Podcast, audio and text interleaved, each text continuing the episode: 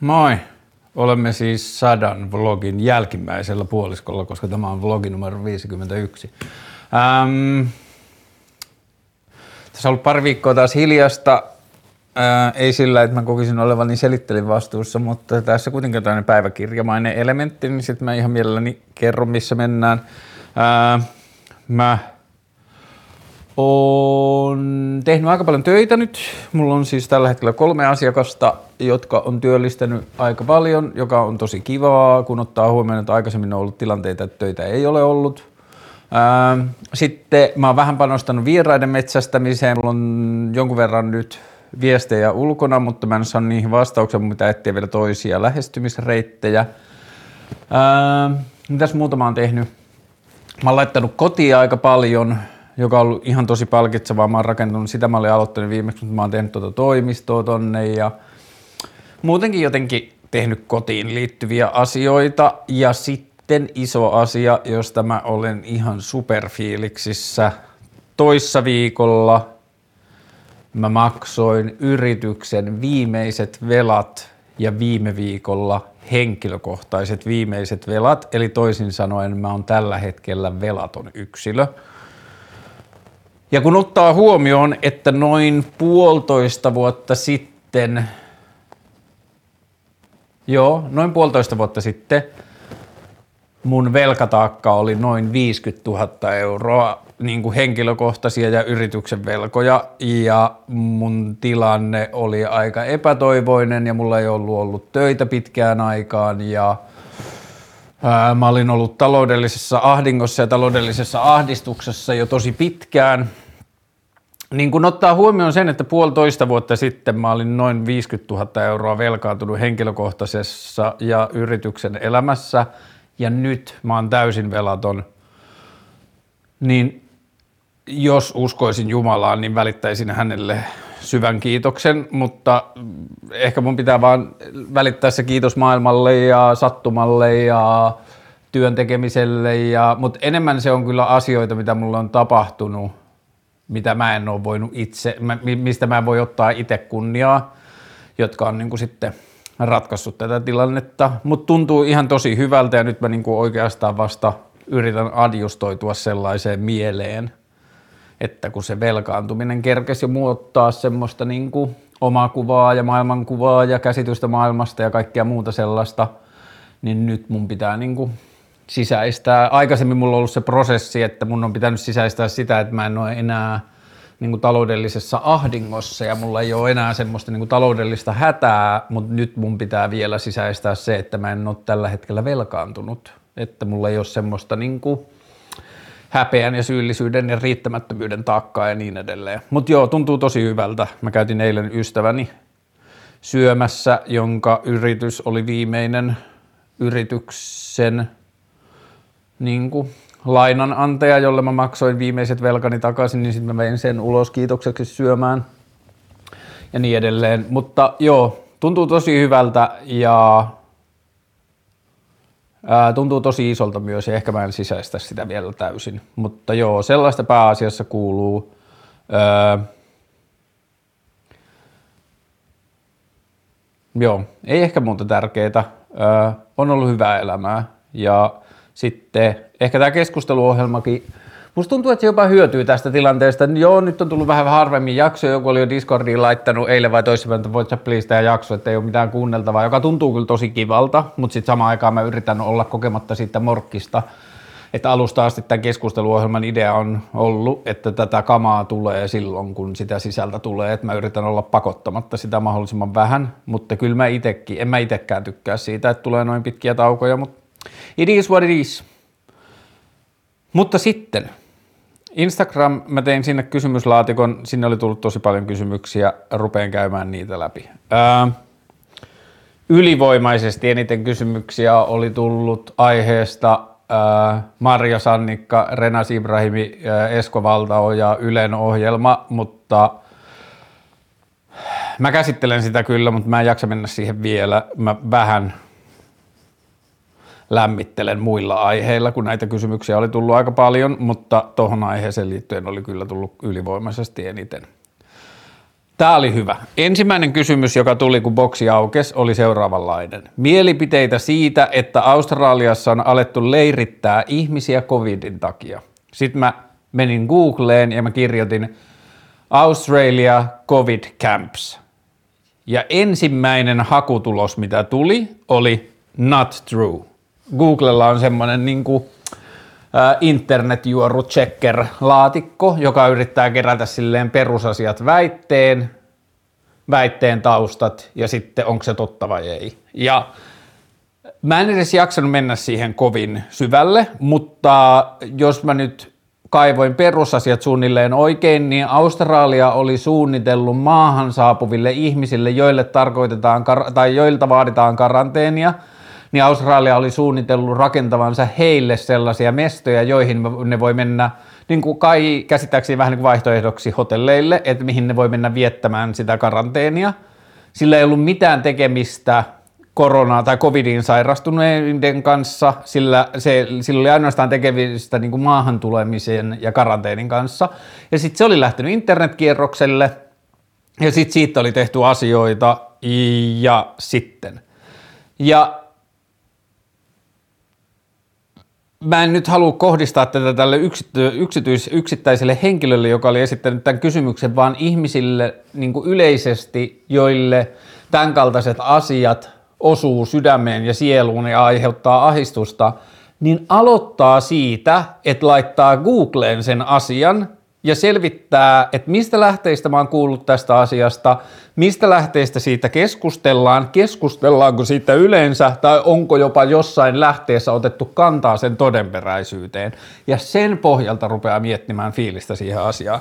Toinen vähän samanlainen asia, Luojan kiitos, mä en ole sosiaalisessa mediassa enää. Mä nautin siitä joka päivä ihan tosi paljon, mutta sitten mä kuitenkin sosiaalinen media välillä vuotaa mulle jostain perheen WhatsApp-ryhmistä tai ystävien WhatsApp-ryhmistä tai jostain muusta, jotain internet-lainauksia tai screenshotteja tai jotain muuta jaetaan, niin oli sellainen juttu, että se on vielä tota, se tulee mulle niin kuin mutkan kautta sukuun, mutta jaettiin sellaisen patologian dosentti ja arvostettu lääkäri ja kaikkea, joo, siis niin kuin silleen paperit kunnossa jäbä, mutta vanhempi herrasmies, aika paljon jo vanhempi herrasmies, niin jaettiin tällaista, että tämmöinen patologian dosentti sanoo, että jo 150 ihmistä on kuollut koronarokotukseen, eikä hän haluaisi suositella koronarokotusta kellekään.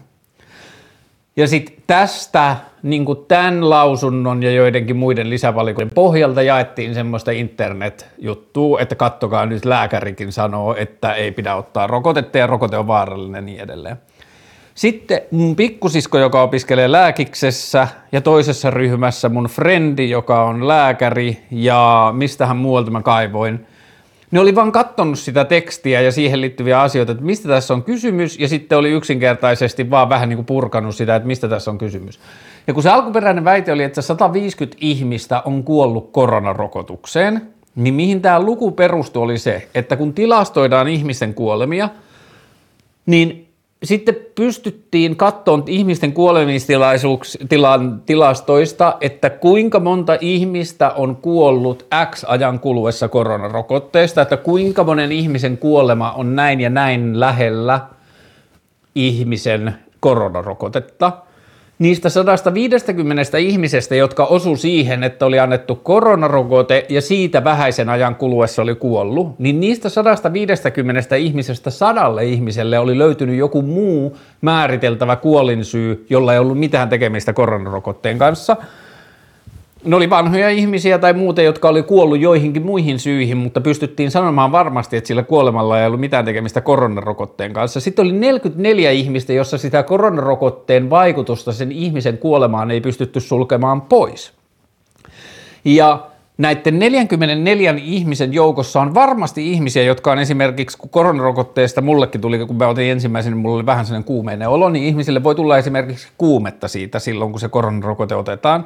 Niin näiden 44 ihmisen joukossa on ihan varmasti ihmisiä, jotka on ollut tarpeeksi vanhoja ja tarpeeksi huonokuntoisia ja muuten jo silleen terveytensä niin kuin kuminauha on venytetty äärimmilleen, joille se koronarokotteen aiheuttama kuume on ollut liikaa ja se on ollut se viimeinen pisara, joka on katkaissut kamelin selän, ja niin ihminen on ihmiset on kuolleet koronarokotteen komplikaatioihin, mutta näitä ihmisiä on tämän 44 ihmisen joukossa X määrä, jota ei pystytä määrittämään. Nämä 44 ihmistä siitä 150 ihmisestä oli ainoat, joiden kohdalla sitä koronarokotteen vaikutusta heidän kuolemaan ei voitu varmasti sulkea pois.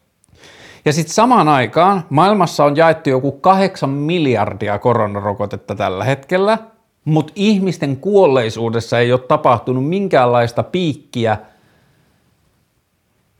jo, jolla olisi mitään tekemistä tämän koronarokotteiden jakamisen kanssa. Sitten mä juttelin mun ystävän kanssa eilen tästä ja sitten mä luin siitä jostain tilastosta, että – että tähän on niin kuin 44 ihmistä, jotka ehkä mahdollisesti on saattanut, heidän kuolemaansa on saattanut vaikuttaa koronarokote, ja sitten siinä sanottiin, ja samaan aikaan koronarokote, koronaan itsessään, covidiin, on varmistettavasti kuollut 1250 ihmistä Suomessa. Ja sitten se mun ystävä sanoi, joo, mä haluaisin myös tietää, että kuinka paljon perusinfluenssaan kuolee vuodessa ihmisiä, jos koronaan kuolee 1250, että onko se oikeasti paljon vai vähän. Ja sitten mä sanoin, että niin, että sehän ei ole kovin vertailukelpoinen luku, että mehän ei voida verrata sitä perusinfluenssaan, koska koronaan on kuollut 1250 ihmistä siitä huolimatta, että koko maa laitettiin kuukausikaupalla kokonaan kiinni. Että kukaan ei poistunut kodeistaan moneksi kuukauduksi. Lisäksi meillä on ollut maskeja ja meidän baareissa on, ja ravintoloissa, ja niin kuin, että me ollaan tehty hirveä määrä erilaisia rajoitteita sen koronan takia, ja silti siihen on kuollut, kuollut 1250 ihmistä – niin se 1250, mä en tiedä miten se vertautuu perusinfluenssaan, mutta se ei ole kovin vertailukelpoinen luku, koska se 1250 on siitä huolimatta, että me ollaan tehty valtavia rajoitteita liittyen Suomeen.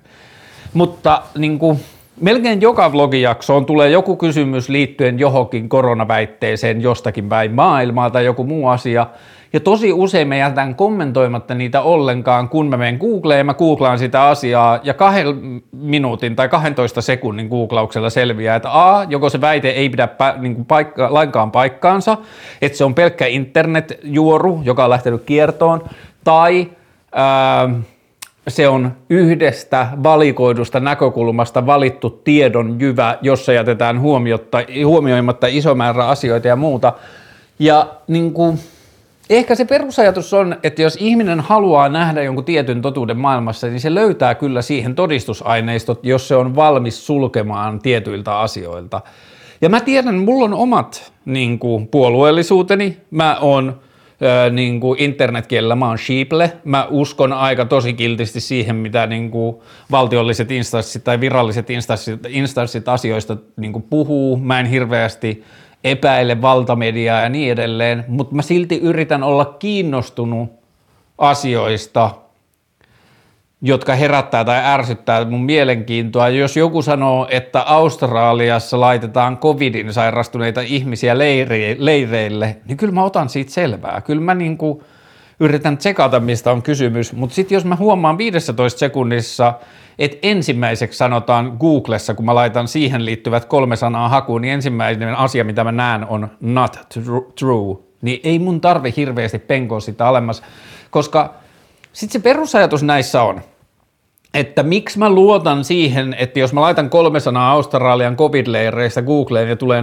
not true ensimmäisenä niin kuin ylimpänä tuloksena Googlen semmoisessa tietopaketissa, niin joku voi jälleen kerran sanoa, että vittu sä oot lammas, kun sä uskot siihen, mitä Google sanoo johonkin koronaan liittyen, mutta kyse ei ole pelkästään siitä, että mä uskon siihen, mitä Google sanoo koronaan liittyen, vaan kyse on siitä, että mä väitän, ja mun kokemus maailmasta on, että sen, mitä Google sanoo siinä ylhäällä, niin sitä, siihen suhtautuu kriittisesti tai mielenkiinnolla lukuisat eri mediat ympäri maailmaa. Jos Google kusettaisi niiden yläpalkissa, jossa ne kertoo jotenkin netti, niin kuin, väitteiden paikkaansa pitävyydestä, niin jos ne kusettaisi siitä, niin New York Times tai Helsingin Sanomat tai Die Zeitung tai joku muu lehti kirjoittaisi siitä, että hei, että tämä on oikea juttu, että Australiassa jengiä laitetaan covid-leireille ja Google yrittää väittää, että se ei pidä paikkaansa. Ja jälleen kerran joku sanoi, että vittu sä oot lammas, kun sä uskot valtamediaan, mutta siinä se mun lampauden raja vähän niin kuin menee, koska jos mä en voisi uskoa valtamediaan ja mä en voisi uskoa siihen Googleen, niin sit se vaatisi toimijakseen niin laajan ja massiivisen ja väkivaltaisen ja mielettömän salaliiton, että siihen mä taas sit en usko, ennen kuin mulla on sii, niin kuin ennen kuin mä näen jotain sellaista, joka selkeästi osoittaa, että joku semmoinen salaliitto on, koska niin kauan ennen kuin mitään va, niin kuin vahvoja osoitteita, osoituksia sellaisen salaliiton oikein, niin kuin olemassaolosta on, tai siis toistaiseksi ainoat vahvat osoitukset sellaisen salaliiton olemassaolosta on se, että ihmiset internetissä ei halua uskoa valtamediaan. Ja sitten ne sanoo, että valtamedia kusettaa meitä ja niin kuin miten vitussa saa uskoa terveysvaikut tai niin kuin jotain THL ja bla bla bla, mitkä ikinä ne asiat onkaan, mihin mä en saisi uskoa. Niin jotta mä en voisi uskoa niihin, jotta se tieto olisi valheellista, niin niiden taustalla pitäisi olla massiiviset salaliitot, joiden olemassaolosta mä en näe mitään muuta todistetta kuin epäilevien ihmisten väitteet. Mä en tiedä, tekeekö tämä nyt järkeä. Mutta joo, Koronaan liittyviä salaliittoteorioita esitetään mun vlogien kysymyslaatikoissa tosi usein. Mä yritän tasaisesti aina valita jonkun ja kommentoida sitä, mutta tosi usein niissä on sama logiikka, että se on vaan etitty joku internet tai törmätty internetissä johonkin kammottavaan uutiseen ja sitten vaan se heitetään mun boksiin, että mitäs mieltä olet tästä asiasta. Niin usein mä oon sitä mieltä, että jaksetaan kaivaa vähän pidemmälle ja jos joku asia järkyttää meitä internetissä, niin selvitetään, että mitä todisteita tai mitä syitä meillä on uskoa sen niin kuin tiedon oikeellisuuteen. Okei, okay, mitäs muita? Ää, asia, josta olet haaveillut, mutta on ihan ok, ettei se toteutunutkaan. Mä en tiedä, onko mä haaveillut siitä kuinka paljon, mutta mä tiedostan, että mulla on ollut nuorempana niin kuin varsinkin ennen 30, varmaan vielä 30 tälläkin puolella, mutta varsinkin ennen 30, kun mä ollut nuori perheen niin sä jotenkin silleen siirtymässä työelämään ja vaihtanut työpaikkoja, niin kuin työpaikkoista toiseen ja jotenkin silleen niin kuin etsinyt itseäni työmaailmassa ja ollut innostunut jostain startup-keloista ja ideoiden niin kuin semmoista liiketaloudellisesta voimasta ja sellaisesta, niin silloin, mä en tiedä onko mä haaveillut siitä, mutta mulla on ainakin ollut semmoisia ajatuksia niin kuin vaurastumisesta ja siitä, että mitä jos mä saan tämän mun idean tehtyä firmaksi ja mä saan sille rahoitusta ja sitten se idea otetaan todesta ja sitten se idea niin kuin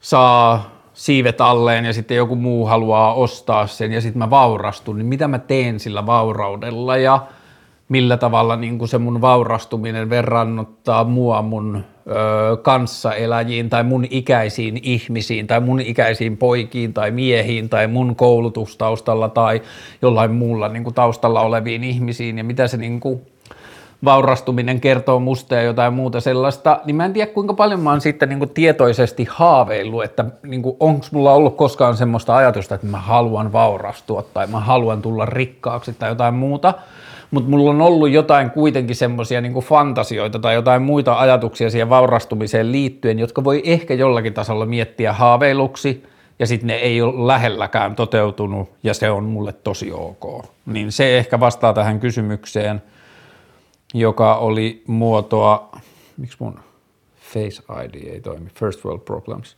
Ää, asia, josta olet haaveillut, mutta on ihan ok, että se ei toteutunutkaan. Niin okei, ehkä toi vaurastuminen on ollut joku asia, johon mulla on liittynyt jotain niin kuin haaveilun kaltaisia, ja sitten se ei ole todellakaan toteutunut, ja mä oon tosi ok sen kanssa. Onko muita? Hmm, kyllä mä nyt tietenkin varmaan silloin niin kuin, perheellisenä miehenä, niin mä oon haaveillut siitä, että mun lasten perhe ja mun niin kuin meidän vanhempien parisuuden, niin kuin lasten perhe, meidän perhe pysyisi niin kuin ikuisesti yhdessä, mutta sitten se ei pysynyt, mä erosin. Ja mä oon tosi ok, niin kuin, että mä oon haaveillut siitä, että se perhe pysyisi ikuisesti yhdessä, mutta sitten – ne syyt, miksi mä oon eronnut ja miksi se parisuhde on päättynyt, niin mä oon niin kuin tosi ok niiden kanssa ja musta se ei ole niin, tai se ajatus siitä, että jotenkin perheen tai parisuhteen päättyminen on aina jotenkin valtava epäonnistuminen ja tragedia ja muuta, niin musta se on jotenkin vähän silleen meille niin kuin väkisin opetettu tai meidän itse, itsellemme opettama ajatus, että ei se aina mene niin, että Mä ajattelen, että jos kuitenkin ajatellaan, että ihmisillä on vain yksi elämä, niin on parempaa, että ihmiset elää oman näköistä elämää kuin että ihmiset elää parisuhteissa onnettomana vain siksi, että jotenkin perheen yhdessä pysyminen, parisuhteen yhdessä pysyminen ja lasten vanhempien yhdessä pysyminen on joku niin kuin itseisarvo, niin mä en usko, tai niin kuin mulle henkilökohtaisesti se ei ole hyvä kela, koska sitten parisuhteissa ilman kenenkään niin jotenkin silleen pahuutta tai tahan, pahantahtoisuutta tai ilkeyttä tai jotain huonoutta, niin ihmiset, jotka ei vaan niin kuin, joiden temperamentit ja elämäntavat ja haaveet tai mitkä tahansa ei niin kuin tue toisiaan tai ruokit toisiaan, niin se voi olla ihmisille aika raskastakin ja niin kuin vaikeaa ja ahdistavaa elää semmoisessa parisuhteessa ilman, että kukaan on jotenkin niin kuin ilkeä tai paha toista kohtaan, niin sitten varsinkin nuorena solmitut avioliitot, niin nuoret nuorena voi olla hankala tietää mil, niin kuin vielä millaisia asioita arvostaa elämässä ja minkälaisia asioita haluaa kokea elämässä ja mihin haluaa käyttää energiaa, mihin ei halua käyttää ja niin edelleen. Niin se on varmaan sellainen asia, josta mä oon haaveillut joskus, mutta sitten se on ihan ok mulle ainakin nykyään, että se ei ole toteutunut. Sitten tässä on vähän niin kuin samaan syy, suuntaan. Onko olemassa asioita, joita jokaisen tulisi saavuttaa kautta tavoitella elämänsä aikana? Saavuttaminen on mun mielestä vähän vaikea, että olisi jotain asioita, joita jokaisen pitäisi saavuttaa, koska saavuttaminen on ehdottomasti sellainen asia, joka ei ole ihmisen omissa käsissä. Missä tahansa me onnistutaan meidän elämässä, niin tuuri ja vallitsevat ää, olosuhteet ja niin kuin sattuma ja mm, planeetat ja mikä ikinä, niin näyttelee niin valtavaa roolia kaikessa onnistumisessa, että jotenkin kaikki semmoinen minä itse tein ja tämä on musta kiinni ja mun oman duunin tulos puhe on mun mielestä aina tosi paskapuhetta, niin sitten se, että olisi jotakin, mitä kaikkien ihmisten pitäisi saavuttaa elämässä, niin se on mun mielestä tosi armoton ajatus, koska ei asioiden saavuttaminen ole ikinä ihmisestä itsestä kiinni ja siihen vaikuttaa aina sellaisia asioita, joille ihminen ei voi itse mitään. Mutta onko jotain, mitä ihmisen pitäisi tavoitella elämänsä aikana, niin joo on. Mun mielestä ihmi, mm, tätä on tyhmää, kenen, niin kuin eihän mulla ole mitään valtaa tai oikeutta sanoa, että joidenkin pitäisi tavoitella. Jos ihmistä ei kiinnosta oman elämän, niin kuin itsensä näköinen elämä, niin miksen pitäisi sitä tavoitella, mikä mä oon sille sanomaan. Mutta jos tuossa kysytään, että onko jotain, mitä ihmisen pitäisi, jokaisen pitäisi tavoitella elämänsä aikana, niin jos mä olisin opettaja – jos mun pitäisi opettaa jotakin ajatuksia lapsille, niin semmoinen ajatus, johon mä itse uskoisin ja jonka takana mä uskaltaisin seistä, olisi se, että mun mielestä – ihmisten olisi vähintään hyvä tavoitella koko elämänsä ajan itsensä näköistä elämää. Että jos esimerkiksi ihminen on työpaikassa, josta se ei pidä, niin mun mielestä siinä ei ole mitään väärää, mutta mun mielestä siinä ihminen tekee itselleen väärin, jos ei se pyri aktiivisesti siitä työpaikasta pois, tai jos ei se pyri etsimään itselleen vaihtoehtoja sille työlle. Että se vähän niin kuin luovuttaa, että elämä nyt on tällaista ja mä en voi sille mitään. Niin se on mun mielestä väärin niin kuin itseä kohtaan. Ihminen ei saisi luovuttaa sen kanssa, että sen oman elämän miellyttävyys ei ole sen omissa käsissä, mutta se tuskin tapahtuu, jos ei ihminen itse tee sille mitään tai laita siihen energiaa tai tutki vaihtoehtoja.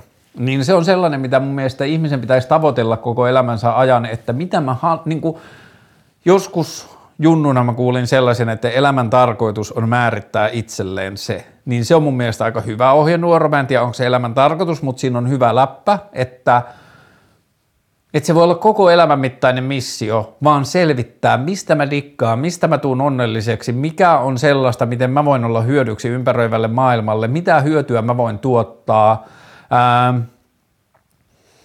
mikä on paras, mihin musta on. Että mulla on niin kuin oma temperamentti ja luonteenpiirteet ja kyvyt ja lahjat ja lahjattomuudet ja kyvyttömyydet ja heikkoudet ja vahvuudet ja mitä ikinä.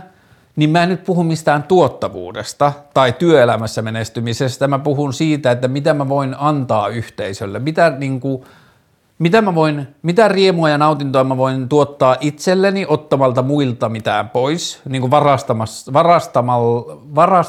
varastamatta ympäristöltä tai yhteisöltä tai muilta, niin minkälaisia nautintoja ja ihania asioita mä voin kokea elämäni aikana, mutta vielä tärkeämpänä, millaisia asioita mä voin tuottaa ympäristölle, jotka voi aiheuttaa helpotusta tai nautintoa tai riemua tai ää, mm, hoivaa tai mitä tahansa – niin se on kyllä mun mielestä semmoinen saavuttamisen arvoinen asia, että on mun mielestä tosi vähän asioita, mitä kenenkään pitäisi tehdä, mutta että se on mun mielestä sellainen asia, mitä ihmisen kannattaisi tehdä, on etsiä niin kuin merkitystä itselleen elämässä ja olla luovuttamatta sen kanssa. Joo, jos kysymys onko olemassa asioita, joita jokaisen tulisi siis saavuttaa kautta tavoitella elämänsä aikana, niin saavuttamiseen mä usko, mutta tavoittelemiseen – niin joo, ihmisen pitäisi tavoitella, ihmisen olisi hyvä tavoitella elämässä asioita, jotka tuntuu oikeilta. Lempparipuu. Lemppari yksittäinen puu tällä hetkellä on tuossa muutaman sadan metrin päässä mun kodista Vallilan raitiovaunuvarikon vieressä semmoinen tosi tosi vanha, aika matala, mutta paksurunkoinen semmoinen käppäräinen puu. Mä edes tiedä mitä puulajiketta se on, mutta se mikä sitten tekee erikoisen on se, että sitä varten on kaadettu joku muu puu tai muita puita ja rakennettu puusta sen yhdelle oksalle semmoinen tuki, että se puu pysyy kasassa ja elinvoimaisena.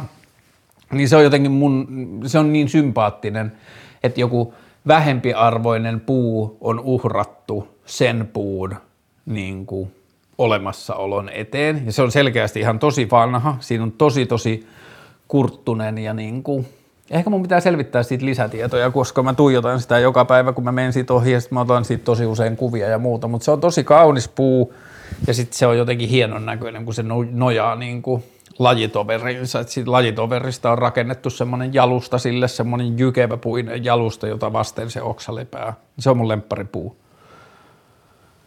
Sitten tää oli paha. Kumppanini on muuten kamalan hyvä, mutta arvot eivät mätsää kaikilta osin. Tästä tulee huono älai-olo. Ja jos mä ymmärrän tämän viimeisen lauseen oikein, että kun sitten tulee huono älai-olo, niin sitten tässä luultavasti on käsitys, niin kuin kyse siitä, että tämä ää, kirjoittaja haluaa olla ally niin kuin esimerkiksi vähemmistöille, vähemmistöjen oikeuksien puolesta taistelemiselle tai ää,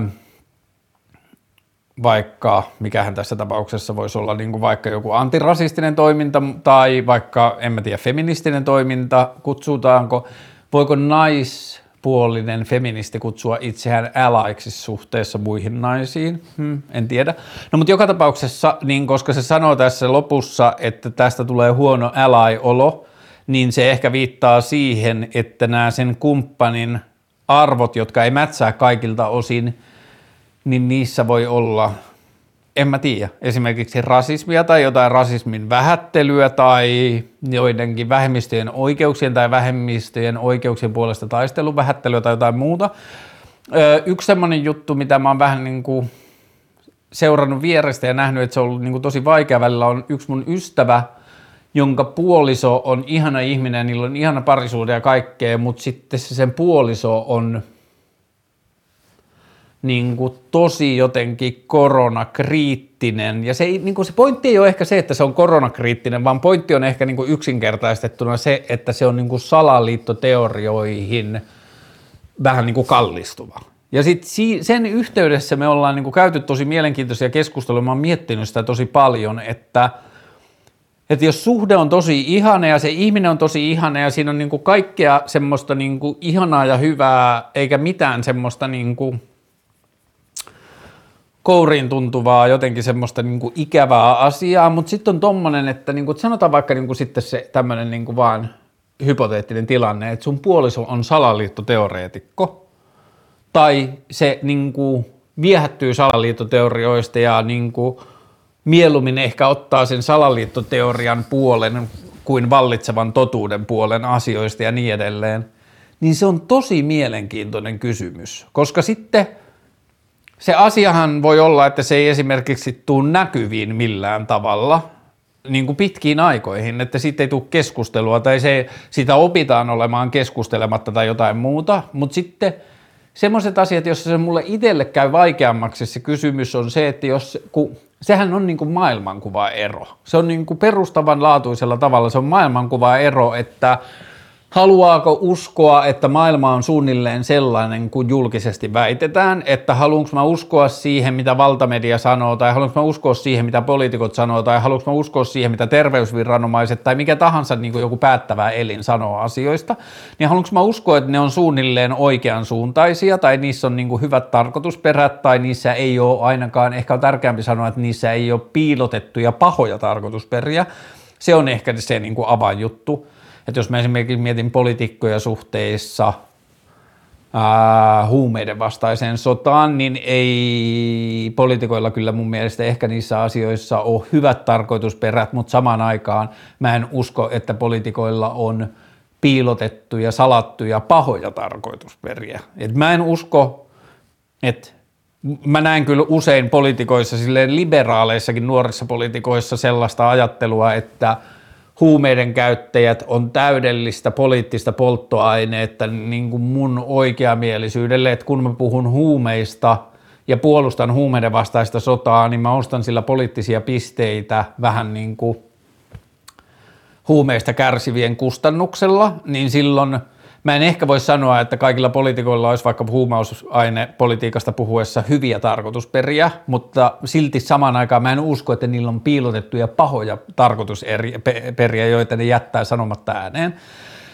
Mutta tämä nyt oli sivujuonne siihen, että tämä huumeiden vastainen sota ei ole niinku ehkä silleen salaliittoteoria-asia, mutta sitten jos puhutaan salaliittoteoria-asioista ja muuta, niin uskonko mä maailmaan, jossa mä voin suunnilleen luottaa siihen, mitä, asiat, niin kuin mitä asioiden väitetään olevan, vai onko kaiken takana joku niin kuin salattu totuus ja salaisia voimia, salaseuroja ja niin kuin lastenraiskausta ja kaikkea muuta sellaista, niin sitten jos maailman näkee noin merkittävällä tavalla eri tavoilla, niin millä tavalla se purkautuu tai mitä riskejä se sisältää liittyen siihen parisuhteeseen. Jos se parisuhde muuttuu perheeksi, jos siihen tulee lapsia ja tulee niin kuin kasvatusvalintoja, minkälaisia asioita. Mä oon myös nähnyt paljon sitä, että on ollut niin kuin vaikka lestadiolaisuudessa kasvaneita parisuhteita, jossa sitten aikuistumisen myötä vaikka toinen puolisoista on läht, niin kuin hylännyt ne lestadiolaiset ajatukset, mutta sitten toinen on edelleen uskonut siihen, niin miten opetetaan lapsille sitä, että jos toinen vaikka –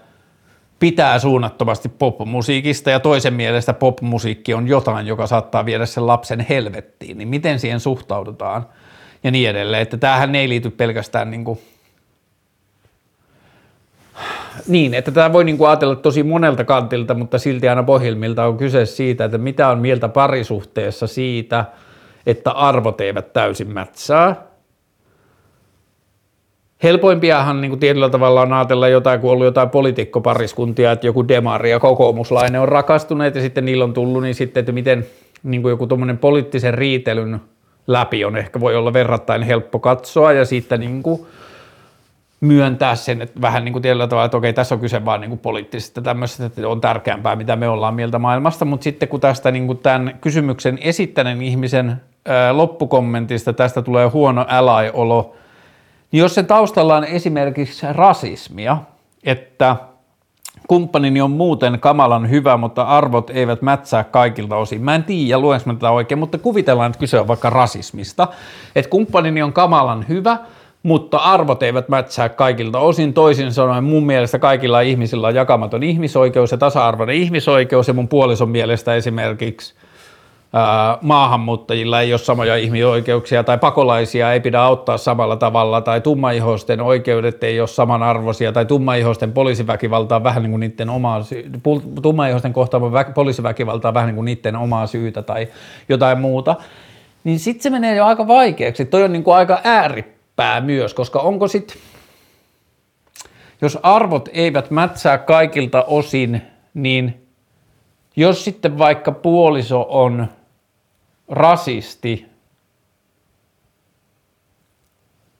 niin mä en tiedä. Sitten mulle itsellä menee ehkä vähän aivot solmuun ajatella sitä, että, niin kuin, että onko siinä sitten enää kyse pelkästään arvoista, jotka ei mätsää, tai onko siinä kyse niin kuin, että onko sen parisuhteen, kasa, tai parisuhteen onnellisuuden edellytys sellaisessa tilanteessa vaan sit se, että tulee enemmän ja enemmän asioita, joista päätetään olla puhumatta tai niistä ei keskustella tai niistä ei, niitä ei vaan käsitellä, koska Hmm, Okei, okay. se on mun mielestä tosi vaikea ja jopa väkivaltainen ja tosi ahistava ajatus, että jos toinen vanhemmista opettaa lapsille, että popmusiikki tai rockmusiikki on syntiä, josta voi joutua helvettiin ja toinen vaan niin kuin, niin on sekin mun mielestä tosi ahistavaa, mutta että jos esimerkiksi toinen vanhemmista olisi vaikka just sanotaan rasisti, että toinen vanhemmista haluaa opettaa lapsille, että vaikka hypoteettisesti, että tummaihoisiin ihmisiin pitää suhtautua vähän varauksella, niin sitten puhutaan niin isoista maailmankuvallisista asioista, että mä en oikein tiedä.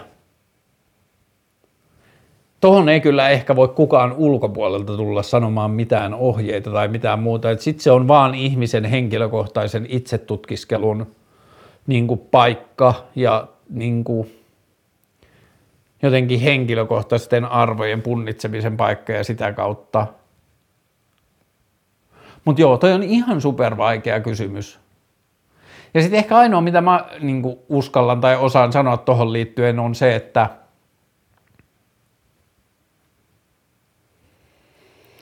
niin kuin ehkä on turvallisempaa jonkun tuommoisen salaliittoteorian kautta, koska salaliittoteorioissa ei välttämättä, ihmiselle, joka uskoo salaliittoteorioihin, niin sille ei välttämättä ole niin kuin ihmisvihamielisyyttä tai semmoista niin kuin ihmisarvoja halventavaa ajatusta maailmasta tai jotain muuta.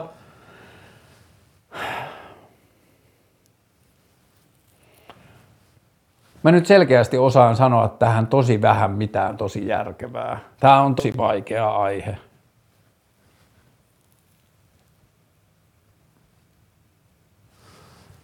Mutta mä en tiedä, niin. Ehkä mä osaan sanoa vaan omasta näkökulmasta, että jos mun puoliso olisi rasisti, niin musta tuntuu, että se olisi selvinnyt jo aikaisemmin. En mä tiedä. Kai voi jotenkin tutustua sillä tavalla, että semmoinen asia selviäisi vasta myöhemmin, tai että ihmisen maailmankuva kehittyy. Niin ehkä se on enemmän kyse siitä, että jos ihmisen maailmankuva kehittyisi siihen suuntaan, mutta musta tuntuu, että jos sanotaan vaikka puhutaan jostain rasismista, että jos mun puoliso tai mun rakkauden kohde olisi rasisti, niin joko se selviäisi siinä niin kuin tutustumisvaiheessa ja sitten se vähän niin kuin estäisi mua rakastumasta, koska sitten musta tuntuisi, että se ihminen niin kuin ei soita kaikkia niitä kelloja, joita mulle rakastuminen tarkoittaa, tai sitten jos se kasvaisi, niin kuin, tai se maailmankuva muuttuisi rasistiseksi, niin musta tuntuisi, että se ei olisi enää niin kuin sama ihminen, johon mä oon rakastunut, tai niin kuin sillä tavalla – niin sitten se vähän niin kuin tekisi siitä mahdotonta. Mut, hmm. Tämä on tosi vaikea ja mulla ei selkeästi ole tähän mitään fiksuja, niin kuin ainakaan yksilitteisiä vastauksia. Tuskin tähän on olemassa mitään yksiselitteistä vastausta. Kumppani on muuten kamalan hyvä, mutta arvat eivät mätsää kaikilta osin. Tästä tulee huono ally-olo. Hmm, mä ymmärrän kyllä myös tuon huono ally-olo, että – että jos puhutaan tämmöisestä allyship, niin kuin vaikka johonkin antirasismi, antirasistiseen työhön tai antirasismiin liittyen, niin sitten, että jos vaikka, että miltä se tuntuu päivittäiselämässä se, että jos sun puoliso vaikka on esimerkiksi umpirasisti, niin mahdollistatko sä omalla hiljaisuudellasi jotain toisten ihmisen, ihmisten niin kuin syrjintää tai jotain sellaista? Hmm. Tosi vaikea. Okei, nyt kun näitä koko ajan kun mä selaan tätä, niin tässä niin kuin tulee näin, varmaan 30 prosenttia tämän päivän kysymyksistä on liittynyt tähän, tai kun ei ne ole edes, se on vain ilmoitettu niin kuin aiheena, voit sä puhua tästä aiheesta, että Renas Ibrahimi ja Esko Valtaoja oli, täytyy tarkistaa, mm. Hmm, anteeksi, Renas Ebrahimi, mutta se voi, mä oon kuullut sitä lausuttavaksi joskus Iillä. No mutta joka tapauksessa Renas ja Esko Valtaoja oli Maria Sannikan ohjelmassa Ylellä vieraana ja sen ohjelman nimi oli Hyviä asioita ajetaan joskus huonoilla keinoilla ja luojan kiitos, kun mä en ole siellä sosiaalisessa mediassa, niin se koko juttu meinasi mennä multa ohi, mutta sitten mä näin suor, suosikki, tää oli nyt sarkasmia, mutta suosikki kolumnistini Sanna Jukkolan iltalehtikolumnin siitä, ja sitten mä olin silleen, että voi jumalauta, että ihan sama mitä tämä niin juttu on ollut, mutta se, että Sanna Jukkola saa sitten tällaista Ukkola vai mikä se on, että se saa tästä tällaista polttoainetta, niin tämä tuntuu tosi väärältä ja pahalta. Sitten mä annoin sen asian olla pari päivää, sitten kun mä laitoin eilen tuon kysymysboksin, ja sitten mä olin silleen, että, mm, että voisin myös sivuttaa koko asian, mutta sitten mä olin silleen, että okei, mä katon tämän ohjelman, että miltä se tuntuu sen jälkeen. Niin sitten mä tajusin, kun mä katoin äsken sen, niin mä tajusin sen, että ei tässä koko keskustelussa pitäisi olla kysymys, tai voi olla, ihan sama mistä jengi haluaa keskustella, mutta että mun mielestä siinä ei ollut kysymys ei Renasista eikä juuri Esko Valtaojastakaan, vaan Ylestä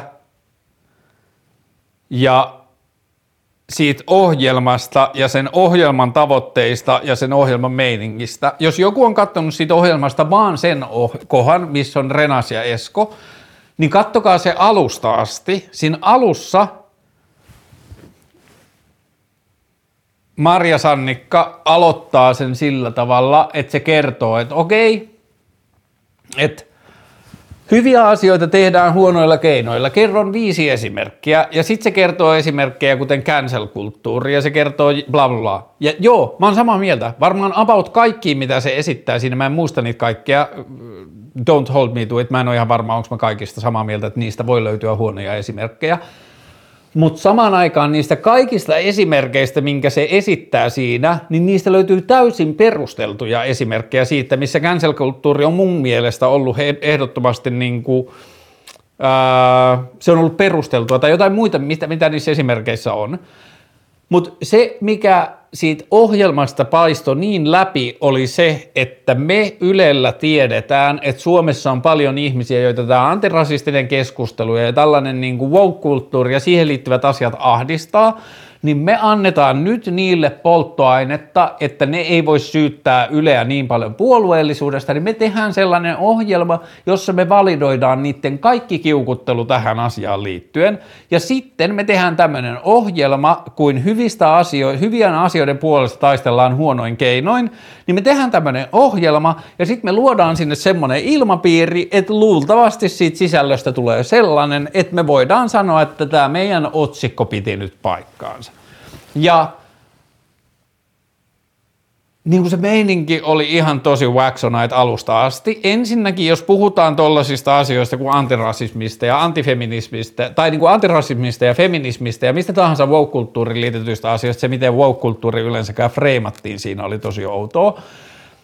Mutta ensin sinne on pyydetty sinne studioon joku tutkija jäbä, joku 60 mieshenkilö, joka on kirjoittanut internettiin blogipostauksia siitä, että kuinka mitään ei saa enää sanoa, niin se pyydetään sinne, että no mitä mieltä, kun tiedetään valmiiksi, ollaan luettu kaikki se internetkirjoitukset ja tiedetään täysin mitä mieltä se on kaikesta keskustelusta, mitä niin kuin, nyt lainausmerkeissä nuoret hipit ja niin kuin oikeustaistelijat käyvät, niin tiedetään valmiiksi, mitä mieltä se on, niin sitten vaan esitetään sellaisia freimaavia kysymyksiä, että mitä mieltä sä oot tästä asiasta, ja otetaan vaan joku ulkopuolinen lainausmerkeissä asiantuntija, joka ei ole millään tavalla niitä keskusteluja, niin kuin niiden keskustelujen – että jos niitä keskusteluita käydään, vaikka antirasistisia tai feministisiä keskusteluja, niin se ei ole millään tavalla niiden keskustelujen ytimessä siinä, että se ei ole ikinä kärsinyt niistä asioista, joista niissä keskusteluissa käydään, niin se otetaan sinne ensin niin kuin käymään sitä keskustelua, että onko se oikeutettua tai onko se oikeaa tai käydäänkö sitä oikein. Ja sen jälkeen otetaan nuori rus, niin kuin, ru, tummempi-ihoinen tai niin kuin erilaista kulttuurista oleva nainen ja sitten vanha tähtitieteilijä, joku keski-ikäinen tähti-ikäinen, kaikella rakkaudella. Esko Valta on ollut mun ohjelmissa aikaisemmin vieraana ja muista silloin siitä ja näkemyksiä maailmasta ja siinä on kaikkea niin kuin tosi hyvää ja positiivista, mutta siinä ohjelmassa täysin väärä ihminen puhumaan niistä asioista. Esimerkiksi Olisiko siinä voinut olla esimerkiksi keskustelemassa useammista eri lähtökohdista olevia, olevia ihmisiä, jotka vaikka kuuluu niihin vähemmistöihin, joita nämä keskustelut käsittelee, seksuaalivähemmistöihin tai sukupuolivähemmistöihin tai rodullistettuihin tai jotain muuta, joilla voisi olla erilaisia näkemyksiä tätä, tästä asiasta. Että jotkut voi olla vaikka cancel-kulttuuria vastaan, jotkut voi nähdä cancel-kulttuuria hyödyllisemmäksi tai jotain muuta.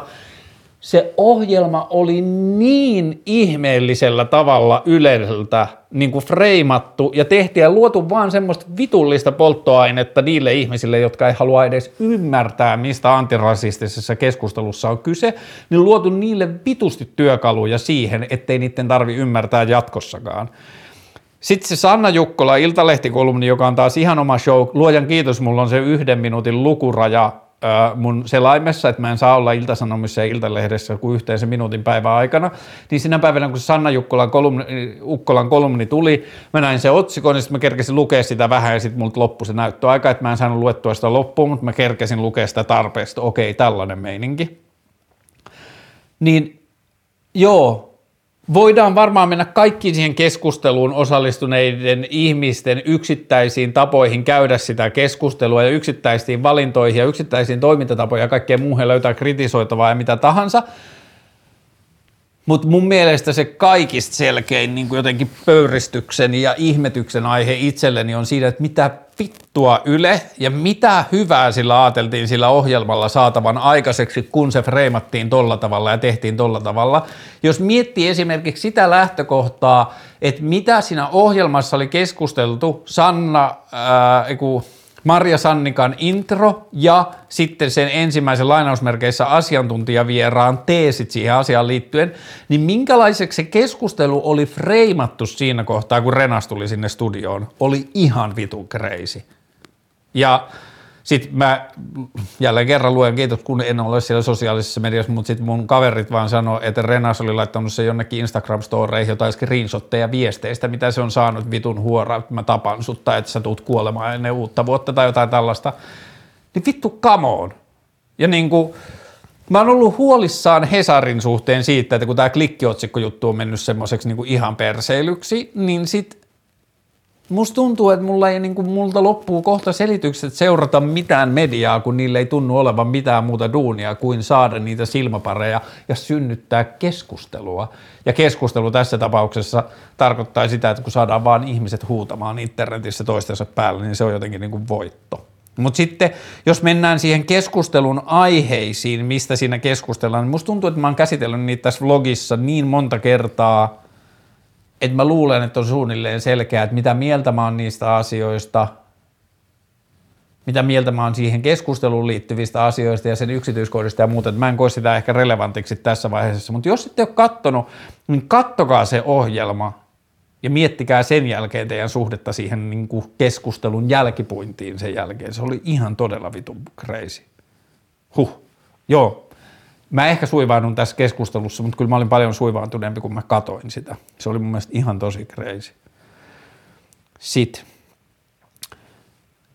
Mielipide siitä, kuinka muutosvastaisia ja katseisia suurin osa ihmisistä on yhteiskunnallisissa asioissa, ahdistaako se sua? Mua nimittäin ahdistaa. Kyllä se ahdistaa. Se on yksi suurimmista syistä, miksi tämä ohjelman aikoinaan perustettu, tai mä oon alkanut tekemään keskusteluohjelmaa on ollut se ahdistus, mikä mulla on ollut liittyen ihmisten muutosvastaisuuteen liittyen yhteiskunnallisiin asioihin. Ää, mun frendi laittoi yhteen WhatsApp-ryhmään tällaisen Wired-lehdestä vuodelta 1997 tällaisen artikkelin kuin 10 Scenario Spoilers.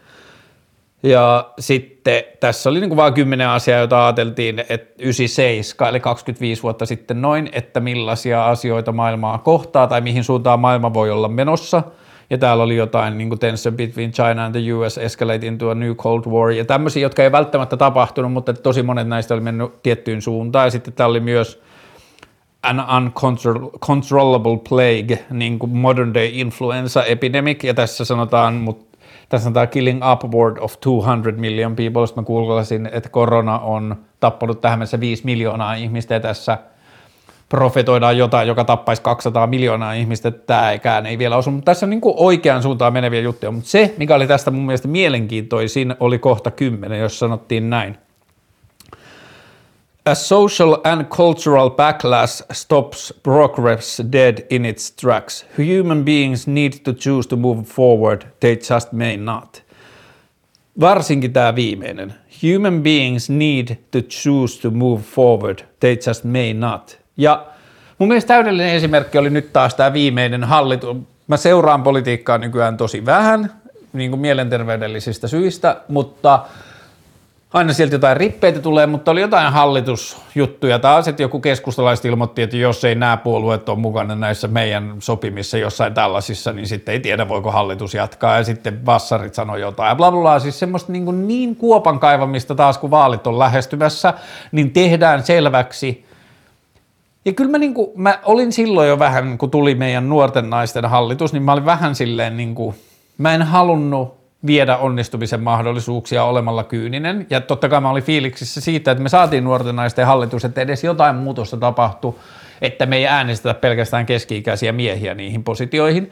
Mutta kyllä nyt mun mielestä mulla on jo niinku oikeus sanoa, että mikään ei muuttunut. It's politics as usual, ja se ei ole niiden yksittäisten ihmisten syy tai niiden jotenkin huonoudesta kiinni. Se on vaan se, miten meidän puoluepolitiikka toimii ja mitä meille tarkoittaa hyvä puolueen puheenjohtaja. Hyvä puolueen puheenjohtaja taistelee sen oman puolueensa allekirjoittamien joidenkin kiveen hakattujen asioiden puolesta. Jos sun puolueen tehtävä on puolustaa AY-liikettä, niin sä puolustat AY-liikettä riippumatta siihen, kuinka paljon maailma muuttuu. Tai jos sun puolueen duoni on puolustaa EKta, niin sit sä puolustat elinkeinoelämän etuja niin kauan, kun maailman kivet pyörii, ihan sama millä tavalla ne pyörii, niin se on sun duuni, sun tehtävä. Sä oot luvannut vaaleissa, että jos mä pääsen tämän puolueen puheenjohtajaksi, mun duuni on puolustaa, puolustaa elinkeinoelämän etuja, ei yhteiskunnan kokonaisetua, ei tehdä parempaa maailmaa, vaan puolustaa niiden eturyhmien etuja, jotka pääasiassa mun puoluetta äänestää.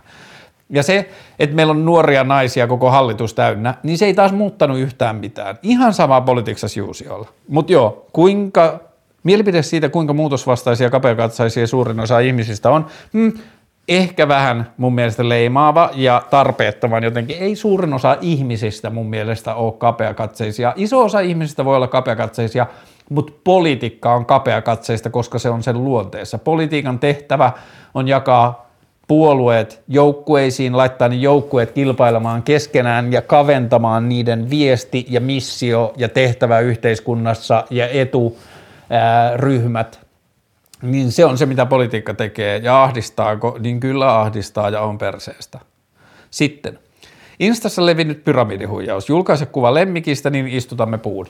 En tiennyt tästä mitään, mutta sitten googlasin pet picture tree planting scam tai jotain, niin sitten joku jenkkisäätiö, joka on jo monta kertaa aikaisemmin ollut syytettynä siitä, että ne tekee jotain internet meemejä saadakseen itselleen jotain seuraajia ja klauttia ja sitten ei tee mitään siihen liittyen, niin ne oli tehnyt, kun Instagramilla oli tullut joku tämmöinen uusi story-ominaisuus, että sä voit jakaa jonkun ko, niin koiran, tai niin kuin sä voit jakaa jonkun asian, laittaa siihen boksiin, että tee sä tämä sama asia, niin sitten ne oli käyttänyt sitä siihen, että me jaetaan nyt tämä koiran kuva, tee sä tämä sama asia, niin jokaista koiran kuvaa kohden me ää, istutetaan puu. Sitten yli viiden tunnin päästä ne oli ollut silleen, että oh no shit, ei meillä ole mitään mahdollisuutta istuttaa näin paljon puita, ja sitten muutamassa päivässä niitä oli tullut niitä koiran kuvia joku neljä miljoonaa, ne oli irtisanoutunut siitä jo kauan aikaa sitten, mutta sehän on ihan sama juttu kuin ketjukirjeet, niin kuin Mä en tiedä, mihin ihmisen psykologiseen tarpeeseen ne niin kuin naksahtaa, mutta Skidin lähetettiin ket- ketjukirjeitä ja sitten älä katkaise tätä ketjua. Tämä ketju on perustettu 90-luvun alussa Australiassa ja haluatko sinä olla se, joka katkaisee tämän ja bla bla bla. Ja sitten on nämä ala-asteversiot, että lähetet tämä emoji-ketju 15 ihmiselle tai sinulle tapahtuu jotain pahaa tai sun hamsteri kuolee tai jotain muuta. Niin sitten tai siis tossahan on myös herkullista se, että sä pääset jakamaan kuvan sun lemmikistä ja sitten sä voit sanoa itselle, että mm, ehkä jossain joku puu istutetaan, mutta ihan sama, mä saan jakaa kuvan mun lemmikistä. Ja niin edelleen, mutta hmm, ehkä monesti kun mä näen jotain tollaisia, niin mun kysymys tulee, että uskooko ihmiset oikeasti siitä, että jossain istutetaan puu, että mä en ole koskaan kuullut tästä säätiöstä – tähän ei liity mitään niin kuin semmoista, että tämä on vaan nyt tämä koirankuva ja sitten tässä sanotaan lyhyesti, että jossain istutetaan puu, jossa laitat sun koirankuvat, niin ajatteleeko ihmiset vaan, että aa, mä saan istuttaa koirankuvan, ei julkaista koirankuvan vai ajatteleeko ne oikeasti, että hmm, hyvä, puiden istutus, ilmastonmuutos, että mä teen nyt tärkeän duunin. Ja mä uskon, että se on se ensimmäinen, että ei ihmiset ehkä edes usko niihin asioihin, mutta jos uskoo, niin sitten mä palaisin takaisin siihen – Australian covid-leireihin, että mitä jos ensin vaan googlaisi sen asian ja katsoo mikä meininki. Tämä oli hyvä tärkeä kysymys. Miksi ääneen röyhtäily on julkisesti pienempi paha kuin ääneen piereskely? Mä tulin siihen tulokseen, että mä keksin siihen kaksi asiaa. Toinen on se, että pieru haisee pahemmalle kuin röyhtäsy. Siihen liittyy niin kuin enemmän semmoista ympäristöön liittyvää asiaa, mutta sitten toinen oli se, että röyhtäsy tulee suusta, joka on koko ajan niin kuin läsnä ja silleen nähtävillä ja niin edelleen, mutta pieru tulee pyllyreijästä, joka me piilotetaan kaikin mahdollisin tavoin. Se on ihmisen yksi niin kuin piilotetuimmista asioista, että me saatetaan näyttää kikkeleitä ja me näytetään tissejä ja me saatetaan näyttää pimpanellaa silloin tällöin niin jossain julkisessa kuvastossa tai jossain, mutta pyllyreikää ei näytetä juuri koskaan. Pyllyreikä on silleen tosi tabu. Niin sitten pieru muistuttaa pyllyreijän olemassaolosta, että se on silleen, täällä mä oon. Prr. Niin sitten sen mä luulen, että se on se, että pieruun suhtaudutaan niin kuin että se haju on toinen asia ja toinen on se, että se on niin kuin, se on signaali, että pyllyreikä, pyllyreikä, niin sitten se ehkä tekee sitten sellaisen. Öö, eron jälkeinen masennus, mä oon puhunut tästä joskus aikaisemmin ja vitun vaikea ja olen itse niin kuin, makoillut sohvalla silleen monta kuukautta sen jälkeen, että suhde päättyy, vaikka se päättyi rakkaudellisista ja syistä, jotka molemmat ymmärsi ja kaikkea, mutta mä en vaan saanut olla sen ihmisen kanssa, niin mä oon ollut monta kuukautta silleen ihan mutkalla sohvan pohjalla, mutta ei, mä oon puhunut tästä jossain muissa jaksoissa ja niin kuin ehkä yrittänyt mennä siihen syvemmälle ja paremmin, mutta lyhykäisyydessään, jos ja mun tapauksessa kun me uskotaan siihen, että aika parantaa haavat, niin aika on yhtä kuin eläminen, joten aika kuluu parhaiten mitä enemmän elää. Toisin sanoen, mitä enemmän tekee asioita, antaa itsensä kokea asioita, mitä enemmän antaa itsensä kohdata ihmisiä sosiaalisesti. Jos mahdollista ja jos pystyy tekemään sen turvallisesti ja toista puolta kunnioittaa, niin mun mielestä on hyvä myös hankkia vaan silleen niin kuin, että jos se tuntuu hyvältä, niin mennä ihan vaan silleen deittailukulttuuriin, käydä pussailemaan kymmentä ihmistä kahden viikon sisään tai mitä tahansa, niin kuin mikä ikinä. Siinä täytyy todella kuunnella itseään, että se tuntuu hyvältä, mutta että niin kuin muistuttaa itseään siitä, että maailmassa on muitakin asioita ja ihmisiä kuin se, kenen kanssa se suhde päättyi. Jos se tuntuu mahdottomalta, niin sitten antaa sen olla, yrittää olla taistelematta vastaan, toteaa, että nyt mä kaipaan tätä ihmistä ihan tosi vitusti ja se tuntuu tosi pahalta ja se satuttaa mua, mutta tämä ei tule olemaan ikuista. Jossain vaiheessa tämä tulee pois. Mä en pysty sanomaan milloin tämä loppuu, Mä muistan, että mä luin silloin internetistä, mä etin internetistä, kuinka, how, does, how long does the heartbreak last? Mä muistan yhden Google How. Siinä sanottiin noin kolme kuukautta. Mä muistelen, että itsellä se niin kuin semmoinen intensiivisin vaihe kesti just ehkä, no vajaa neljä kuukautta, alle, joo, alle neljä kuukautta, mutta joo, jotain re, kolmen kuukauden plus miinus, vähän yli kolme kuukautta ehkä. Mutta eron jälkeinen masennus on perseestä, satuttaa tosi paljon ja paras lääke siihen on hyväksyä se, antaa sen niin kuin velloa, katsoa vitusti TV-sarjoja, olla syyllistämättä itseään asioista, joilla hoitaa sitä. Mm. En mä usko, että päihteidenkään suhteessa itsensä syyllistäminen kannattaa, mutta että niin kuin sit varsinkin jos on tämmöinen niin joku karkit, chipsit ja television kattelu, niin fuck it, go. Sitten jos se menee liialliseksi dokaamiseksi tai joksikin hiisaamiseksi niin, että siitä tulee epäterveellinen asia, niin sitten kannattaa katsoa peiliin, mutta ei siitäkään mun mielestä kannata syyllistää itseään. Mutta joo, it is what it is. Se ottaa, minkä se ottaa.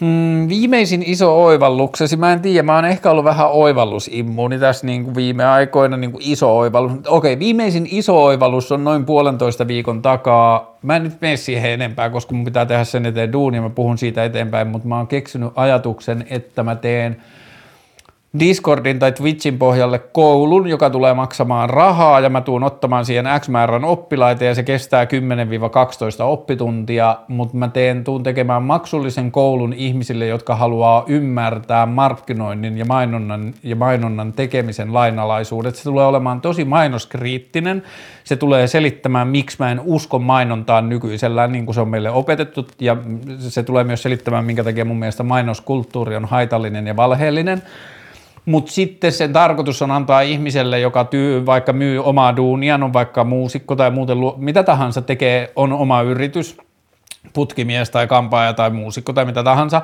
tai on duunissa tai hakee duunia tai haluaa ammatillisia valmiuksia, niin se tulee antamaan työkaluja asioiden ymmärtämiseen, asioiden tilaamiseen ja asioiden tekemiseen jossain vaiheessa, mutta mulla alkaa olla jonkinlainen käsikirjoitus. Sen työn nimi on The Death of Advertising, School of Advertising, mutta kun mä haluaisin, että se nimi on suomeksi, niin mun pitää miettiä sitä. Mutta se on suurin iso oivallus ja se oli hassua, että se tuntuu oivallukselta, kun mä oon puhunut sekä mainosalakriittisyydestä että opettamisesta asiana, joka mua kiinnostaa, että koulusta konseptina. Mä oon puhunut kaikista tosi pitkään, mutta sitten vaan yksi yö pissalla aamu neljältä ne kaikki asiat loksahti yhteen, että ah niin tietenkin, joo joo, että mun pitää vaan opettaa muille ihmisille se, mitä mä oon 20 vuoden aikana oppinut mainonnasta ja markkinoinnista ja mainosalasta. Niin se on mun viimeinen iso oivallus ja mä toivon, että se itse koulun ensimmäinen kurssi alkaa alkuvuodesta tammi- tai helmikuussa, whatever. Avoimet suhteet ja polyamoria. Äh, rakkausjaksossa noin puolitoista vuotta sitten löytyy verkkopalveluista ja keskusteluohjelman otsikon alta, mm, se on muistaakseni vlogi numero yhdeksän nimellä Rakkaudesta, niin ehkä, vai teiköhän mä se ennen kuin mä olin alkanut tekemään vlogeja, niin mä aloin tekemään, te, mä tein jakson, jonka nimi oli Rakkaudesta. Mä en osaa sanoa, mutta se löytyy Rakkaudesta nimellä. Niin siinä mä puhun myös jonkun verran avoimista suhteista ja polyamoriasta, mutta enemmän kuin avoimet suhteet ja polyamoria, niin mua kiinnostaa parisuuden anarkismi siitä, että heitettäisiin romukoppaan kaikki se, mitä meille on opetettu parisuhteista ja perheistä ja rakkaudesta ja käsiteltäisiin joka kerta uudelleen, kun me tavataan uusi ihminen, niin se on meidän kahden välinen tai viiden tai viidentoista, mikä tahansa – mutta käsitellään se aina tilannekohtaisesti ja rakennetaan se nollista ja yritetään pysyä vapaana siitä, mitä parisuhteilta odotetaan tai mitä parisuhteista on sanottu tai mitä me ollaan annettu itsellemme opettaa siitä, mitä parisuhteen pitää olla. Niin se on ehkä se juttu. Oletko kokeillut sieniä tai miettinyt kokeilua? Muita ajatuksia tästä? Mä oon kokeillut sieniä yhden kerran noin vuosi sitten. Mä tulen kokeilemaan niitä varmasti uudelleen jos luoja sua insalla mulle elämässä vuosia antaa, niin varmasti useita kertoja lisää. Ähm, se oli tosi terapeuttista. Mä en hirveästi harrasta elämässä itkemistä. Mä en ole kovin itkevä ihminen, mutta silloin mä itkin mun sen sienitripin. Mä vietin sitten suurimman osan mun omassa sängyssä pimeässä huoneessa, jossa oli kynttilävaloa ja mä vaan niin kuin tuijotin kattoa ja mietin asioita. Mun suurin oivallus sinä päivänä oli ehkä se, että – miksi mä sallin muille ihmisille asioita, käytösmalleja, tunteita, bla bla, miksi mä sallin muille ihmisille asioita, joita mä en salli itselleni. Ja mä en tiedä kuinka paljon mä oon päässyt siitä vielä eteenpäin, mutta ainakin mä tiedostan sen ja mä tunnistan sitä edelleen itsessäni ja mä työstän sitä ja mä prosessoin ja mä haluan oppia siinä paremmaksi, mutta se oli semmoinen asia, jonka mä niin kuin tunsin, että mä en tiennyt sitä, vaan mä tunsin sen asian ja – Hmm.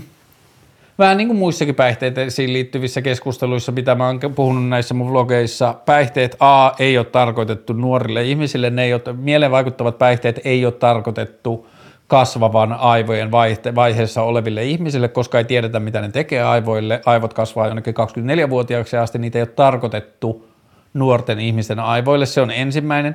Toinen asia, mieleen vaikuttavia päihteitä ei ole tarkoitettu ihmisille, jotka tietää, että heillä on vaikeita käsittelemättömiä asioita, ihmisiä, joilla on taipumuksia mm, paniikki- tai psykootti, psykoottisiin kohtauksiin, bla bla, kaikkiin päihteisiin liittyy ihmiselle ääretön vastuu siitä, että hän, se on hänen oma henkilökohtainen valinta ja tutkinnan velvollisuus siitä, että sopiiko ne lähtökohtaisesti. Ja sen jälkeen tehdä siitä tilasta turvallinen, tehdä siitä tilasta kaikin tavoin sellainen, että se on ymmärrettävä ja öö, no ensinnäkin turvallinen, mutta että just kaikki se, että siinä on kaikissa, kaikki mahdolliset asiat otettu huomioon, bla bla bla. Ihminen tuntee itse olevansa henkisesti valmis niin kuin raskaisiinkin kokemuksiin. Ja täytyy muistaa, there ain't no such thing as bad trips, there's only challenging trips. Ja suurin osa ihmisten huonoista tripeistä on sitä, että ihminen lakkaa, rupeaa jossakin vaiheessa pelkäämään omia ajatuksiaan ja rupeaa taistelemaan niitä vastaan ja sitten aivot menee juntturaan, kun ihminen panikoituu niin ajatuksiin ja tuntemuksiin kaikkien trippien aikana pitää suhtautua vaan niin kuin virtaan, joka tulee läpi ja sitä pitää yrittää olla hallitsematta mahdollisimman paljon.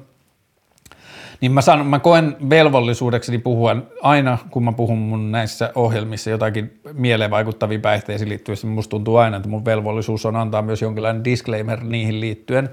Mutta joo, mulla on yksi kokemus sienistä, se oli tosi hyvä, se ei ole välttämättä kauhean helppo tai mitenkään kevyt tai niin kuin, koko sen kokemuksen ajan hauska, mutta että se oli opettavainen ja mm, mm, se oli moninainen ja tulen varmasti kokeilemaan joskus vielä uudelleen. Öö, uuteen tuntemattomaan paikkaan muuttaminen. Öö, mä en tiedä, mistä lähtökohdasta ihminen tätä, joka tätä kysymyksen esittää, esittää, mutta öö, itseäni henkilökohtaisesti kiinnostaa tosi paljon. Mun ystävä kysyi mut vähän aikaa sitten, mihin menisit nyt matkalle, jos saisit päättää. Sitten mä kysyin, kuinka kauan yksi sanoi, että senkin saat päättää, niin sitten mä sanoin, että okei, että jos mä saisin nyt päättää, mihin mä menisin matkalle, niin mä menisin kolmeksi kuukaudeksi Argentiinaan johonkin miljoonakaupunkiin, josta mä en ole koskaan kuullut. Ja se Argentiinan tilalla voisi olla myös Uruguay tai Paraguay tai Chile tai no melkein mikä tahansa Etelä-Amerikan valtio. Mua kiinnostaa Etelä-Amerikka tosi paljon, mutta ehdottomasti se, että mä haluaisin mennä jonnekin tosi isoon kaupunkiin, josta mä en ole koskaan kuullut. Ja se on niin kuin se ajatus vaan semmoisesta niin sykkivästä ihmismassasta ja semmoisesta niin sykkivästä ihmiskeskittymästä ja niin kuin erilaisesta kulttuurista ja erilaisista käytöstä, niin kuin käytännöistä ja niin kuin arjen niin kuin toimintatavoista ja muista sellaisista asioista. Niin mua kiehtoo se uuteen tuntemattomaan paikkaan muuttaminen tosi paljon – mutta et sitten jos tässä puhutaan jostain niin kuin tällaisesta opiskelijan näkökulmasta, sain koulupaikan Mikkelistä ja nyt muutan sinne, niin en mä tiedä, onko mulla siihen mitään muuta sanottavaa kuin vaan silleen silmät auki ja törmäileminen heitä itseäsi asioihin. Öö, mitä tehdä, kun aurinkoinen sää ahdistaa? No varmaan nyt ainakin nauttia siitä, että tässä on nyt aika vähissä nämä aurinkoiset säät lähikuukausina. Tämä on ihan jotenkin crazy, että aurinko nousee joskus yhdeksältä ja laskee joskus kolmelta. Ja jotenkin nyt vanhempu, vanhemmuuttaan mä huomaan koko ajan enemmän enemmän, että mitä lehtien lähteminen mulle tarkoittaa ja mitä ää, kaamos mulle tarkoittaa – samaan aikaan täytyy sanoa, että on ollut superhienoja aamuja nyt kun mä oon käynyt juokseen silleen, että mä oon lähtenyt kahdeksalta tai jo ennen kahdeksaa juoksemaan ja ollut kuuramaassa ja sen juoksun aikana aurinko on noussut, niin se on ollut ihan supersiistiä, että niin kuin ei, kauneus ei poistu maailmasta, vaikka päivä lyhenee ja lehdet lähtee, mutta joo, on se kyllä tosi crazy. Mutta mm, ei mulla ole ehkä mitään fiksua sanoa siihen, kun aurinkoinen sää ahdistaa. Mä en oikein osaa samaistua siihen, mutta ehkä ainoa, mitä mä pystyn sanoa, että niin kysy itseltäsi, että miksi se ahdistaa ja mitä sen jälkeen.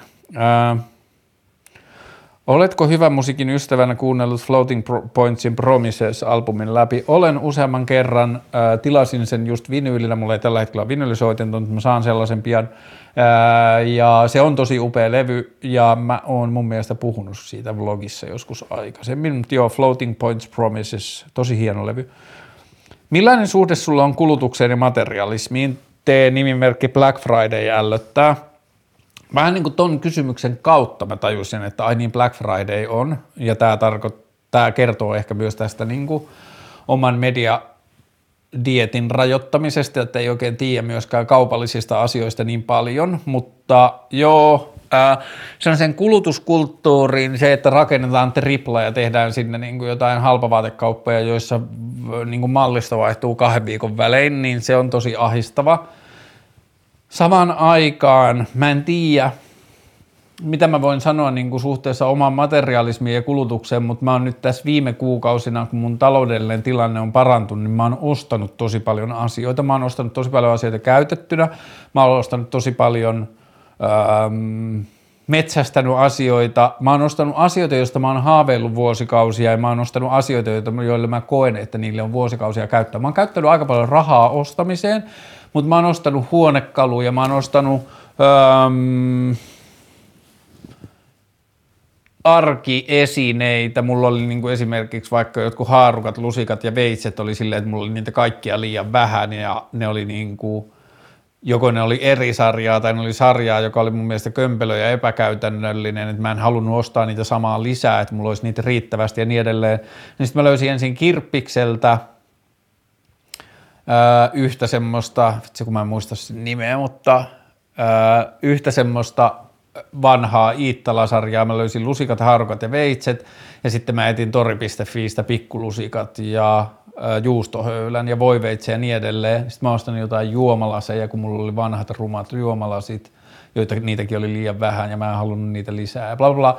Niin mä oon ostellut nyt mun kotiin tosi paljon asioita. Mä ostin kenkähyllyn, öö, mä tiesin, että mä haluan niinku kromatun teollisuushyllyn näköisen kenkähyllyn, ja sitten mä löysin jostain rautakaupasta Gerdmansilta semmoisen kenkähyllyn, tai se on tarkoitettu teollisuusvaraston hyllyksi, mutta sitten mä modasin siitä kenkähyllyn ja sitten mä ostin jostain Ilmajoen konehalleilta jonkun Alutek alumiinilaatikoita retkeilyvarusteiden säilyttämiseen ja sitten mä huollatin mun vanhat vaelluskengät, mä vaihoin niihin pohjat ja Mä oon tehnyt semmoista niinku administratiivista kodin yllä. Mä ostin tori.fiistä työpöydän ja nyt mä tilasin tuolin jostain Hollannista vanhan käytetyn toimistotuolin, josta mä oon haaveillut 20 vuotta ja kaikkea tällaista. Mulla on tullut paketteja harva se päivä kotiin ja sitten kyllä mä oon kokenut morkkista samalla siitä, että hmm, onko mä nyt just kaikkea sitä, mistä kulutuskulttuurissa ää, ää, niin kuin kritisoidaan, mutta sitten mä oon vähän niin kuin selitellyt sen itselleni silleen, että mm, mä en ole kahteen kolme vuoteen ostanut mitään, kun mä oon ollut täysin varaton.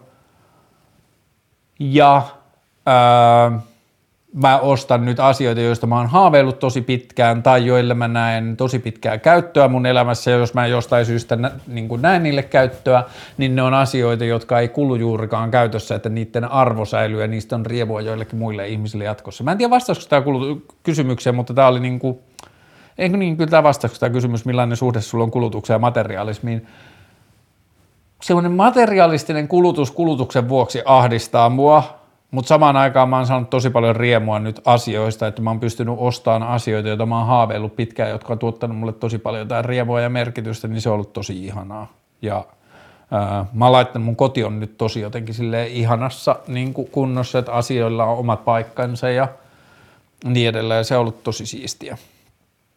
Mm.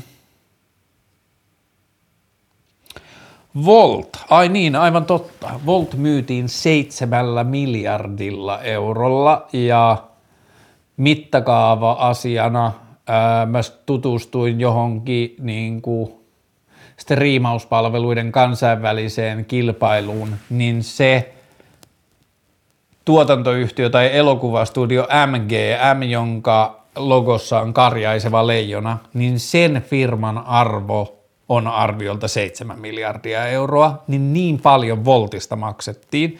Mä oon puhunut Voltista ohjelmissa paljon siksi, koska Volt pienellä kirjoitettuna on ollut mulle esimerkki siitä, missä internet on mennyt pieleen ja jakamistalous on uinut perseellä puuhun, on se, että – me tehtiin tämmöinen markkina välikäsille siinä, että kun jossakin on joku tyyppi, jolla on aikaa ja auto ja se voi kuljettaa maksua vastaan ihmisille ruokaa, jossakin on ihminen, joka haluaa ruokaa kotiinsa ja on valmis maksamaan siitä, niin – internetin toimintalogiikan ihanuus on siinä, että jos ymmärretään esimerkiksi Wikipedia, niin järjestelmien rakentaminen, jonka päälle voidaan tehdä monen, monimutkaisia asioita, niin niiden järjestelmien rakentaminen on verrattain halpaa ja niiden ylläpitäminen on vielä halvempaa, kun se tehdään yksinkertaisesti, niin meille syntyi kokonainen teollisuus, Airbnbit ja Voltit ja Uberit ja kaikki muut, jotka on pelkästään välistä vetäjiä.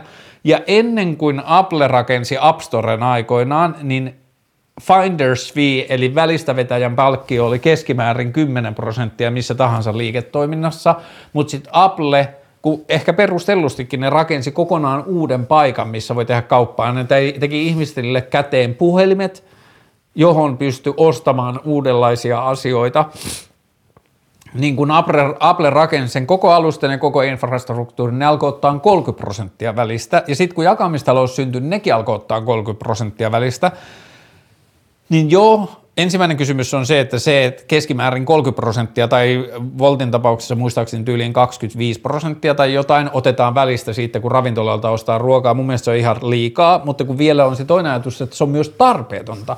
Valtio tai mikä tahansa yleishyödyllinen toimija voisi tehdä sen toiminnallisuuden ja ottaa siitä välistä ainoastaan sen ylläpitokustannukset. Jos ravintoloista lähtee ruokaa ihmisille enemmän, koska se tilaaminen on helppoa ja sitä ruokaa tulee kotiin, niin siitä syntyy bruttokansantuotetta ja siitä syntyy verotuloja ja siitä syntyy yrittäjyyttä ja sitten syntyy ravintolakulttuuria, kaupunkikulttuuria ja kaikkea muuta, mutta se, että siinä välissä on toimija, joka rikastuu ja jonka arvo kasvaa ja joka myydään seitsemällä miljardilla, niin se on täysin hyödytöntä. Se, ei niin kuin, se hyödyttää tosi pientä osaa ihmisiä. Voltista rikastui varmaan, sanotaan sata ihmistä, niin mä ehkä liiottelen. Luultavasti mä liiottelen, jos mä sanon sata ihmistä, tai sanotaan 500 ihmistä, niin sitten mä varmaan ainakin liiottelen. Mutta joka tapauksessa se hyöty kohdistuu niin pienelle osalle ihmisistä. Mutta sitten kun se Volt-uutinen tuli että Volt on myyty seitsemällä miljardilla, niin mä huomasin, mä olin sille Aakaarelle, mikä meininki, että mä niinku rupesin vähän vält, niinku, että mä huomasin, että mun tapa lukea lehtiä oli vähän semmoinen, että mä vähän niinku tuhahdin, tuhahtelin ja sillä tavalla, että mä olin sille, että kateellinen, että joku on saanut myytyä sen firman. Ja sitten, että niinku, oot jotenkin paskana, että joku muu sai rahaa enemmän kuin sä, tai jotenkin silleen, että joku muu nyt menestyy taloudellisesti. Ja sitten mä oon miettinyt sitä tosi paljon. On siinä varmaan vähän sitäkin, että niinku, että jotkut nuoret jäbät saa ihan vitusti rahaa, niin joo, kyllä musta varmaan on jotain semmoista niin kuin, niin kuin kuoritasolla tai semmoista, että tulee ensin jotain semmoista, äh, onko vähän väkkiä tai jotain, joka on jotain semmoista kateusasiaa, mutta sitten kun mä menen sen alle, niin mä oon silleen, mm, että ne on tehnyt sen rikastumisen eteen valintoja elämässään, joita mä en olisi valmis tekemään. Että se ei ole asia, että jos mulle olisi sanottu kymmenen vuotta sitten, että haluatko mennä – tekemään tällaisia asioita, että sä saatat rikastua siitä tosi paljon, että haluatko tehdä, niin mä olisin ollut silloin, että, mm, että mieluummin mä teen jotain näitä muita asioita, joihin mä uskon enemmän tai koen niitä hyödylliseksi, vaikka mä saattaisin rikastua tosta. Ja mä oon tehnyt niitä valintoja silloin. Mä oon ollut vähän niin kuin startup-kulttuurissa mä oon yrittänyt puskea jotain startup-ideoita eteenpäin ja muuta. Ja sitten ne ei ole tuntunut mulle merkitykselliseltä. Mutta mm, niin joo, tällaisessa markkinatalouden ja kapitalismin läpikyllästävässä maailmassa, niin good for them, eihän se ole niiden syy, että ne rikastuu, tai eihän se ole niin kuin, että ongelma on kulttuurissa, ei niissä yksittäisissä ihmisissä, jotka Voltilla rikastuu, mutta Voltti on vituttanut mua, ei Volt, vaan Volt pienellä on vituttanut mua, ja mä oon tehnyt Voltista podcastin melkein ensimmäisen varmaan tyylin kymmenen podcastin joukossa silloin, kun mä oon podcastia alkanut tekemään, kun mua vitutti niin paljon – aikoinaan, kun Optiolehti kirjoitti Voltista semmoisen, tässä on tulevaisuuden yritys, ja nehän oli oikeasti, teki 7 miljardia rahaa, että jos yrityksiä mitataan vain taloudellisella menetyksellä, niin Optiolehtihän oli täysin oikeassa, mutta se mikä mua vitutti silloin siinä oli se, että miksi te kehtaatte kutsua tulevaisuuden yritystä, joka ei tee mitään uudella tavalla, että se ottaa vain uuden teknologian eri internetin ja implementoi siihen vanhoja liiketoimintamalleja, eli välistä vetämisen, josta seurasi sitten vielä niin kuin myöhemmin huonoja työsuhdeehtoja ja kaikkea muuta niin kuin negatiivisia sivuilmiöitä.